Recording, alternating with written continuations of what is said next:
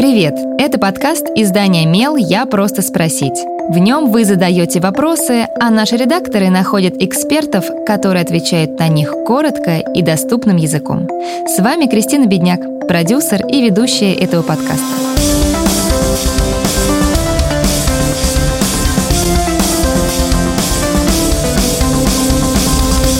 Девочки-подростки часто не хотят встречаться с одноклассниками. Для них ровесники — дети, с которыми им уже не интересно. Другое дело — самостоятельные и взрослые студенты или выпускники вузов. Вот только родителям такие кавалеры зачастую не по душе.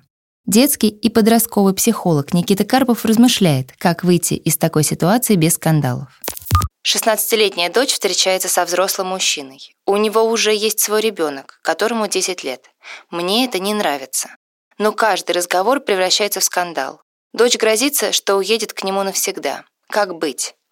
Влюбленность в подростковом периоде – дело важное и нужное. Ведь одна из внутренних задач у психики подростков старшего возраста состоит в том, чтобы научиться выстраивать отношения с другими людьми. В младшем подростковом возрасте ребенку нужно завести как можно больше неглубоких отношений. А когда он подрастает, количество становится не таким важным, как качество. Человеку становится важно разобраться, каково это, когда отношения глубокие, какие чувства в них переживают, как себя ведут. Надо помнить, что в этот период мозг работает несколько иначе, поэтому состояние влюбленности подросток ощущает гораздо сильнее, чем взрослый. У родителей нет возможности оградить подростка от отношений, запретить ему встречаться с тем, кого он выбрал. Поэтому, по большому счету, мы можем только подготовить подростка к тому, что может произойти, вместо того, чтобы пытаться остановить происходящее. Понятно, что отношения дочери со взрослым мужчиной вызывают у вас беспокойство. Причем причину беспокойства вы, возможно, не можете четко сформулировать. Первое, что стоит сделать, это честно ответить себе на вопросы. Что меня беспокоит? Чего в данном случае я боюсь? Скорее всего, ответы будут касаться сексуального опыта. И стоит спросить себя, Готовы ли вы к тому, что ребенок уже вырос для того, чтобы заниматься любовью? Ведь дочь уже достигла возраста сексуального согласия. Но знает ли она, как себя обезопасить? Понимает ли, где пролегают границы допустимого? Также вы можете бояться того, что подросток ощутит душевную боль.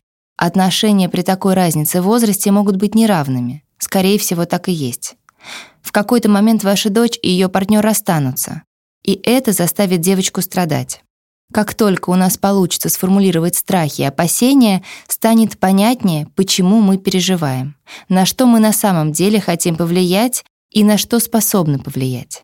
Можно мечтать о том, чтобы 16-летний подросток снова стал девочкой-принцессой, которая носит розовые банты, далеко от мамы не отходит и точно не связывается со взрослыми мужчинами. Но в реальности, к сожалению, это невозможно.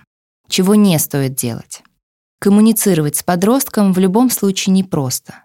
Ему необходимо сепарироваться, к тому же в отношениях уже накопилось множество претензий, и уровень доверия родителям падает.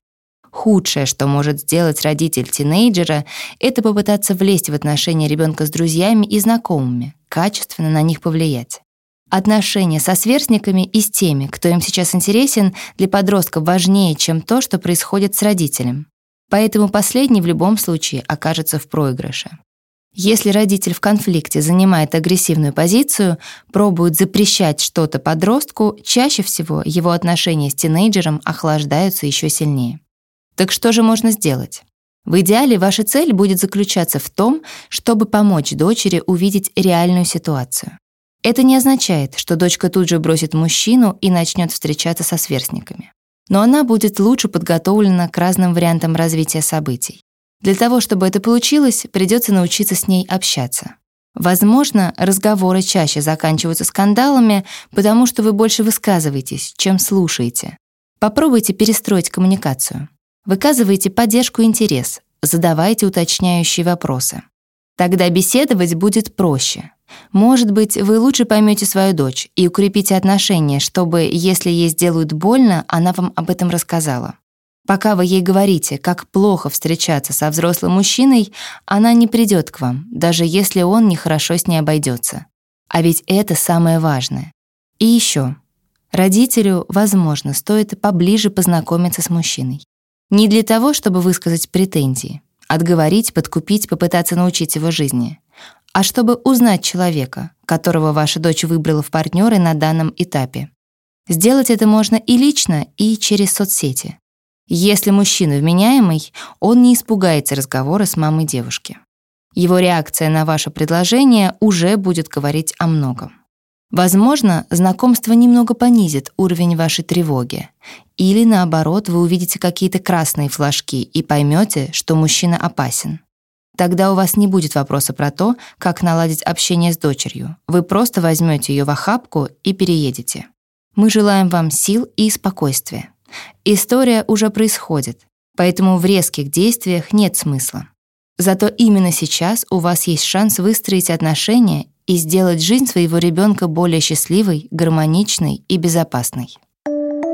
Задавайте свой вопрос смелу, а редакция найдет того, кто сможет на него ответить. Пишите в наши соцсети или на почту feedback эм. Мы не раскрываем имена, так что вопросы могут быть любыми. А еще ставьте нам оценки и оставляйте отзывы. Так больше людей узнают про наш подкаст.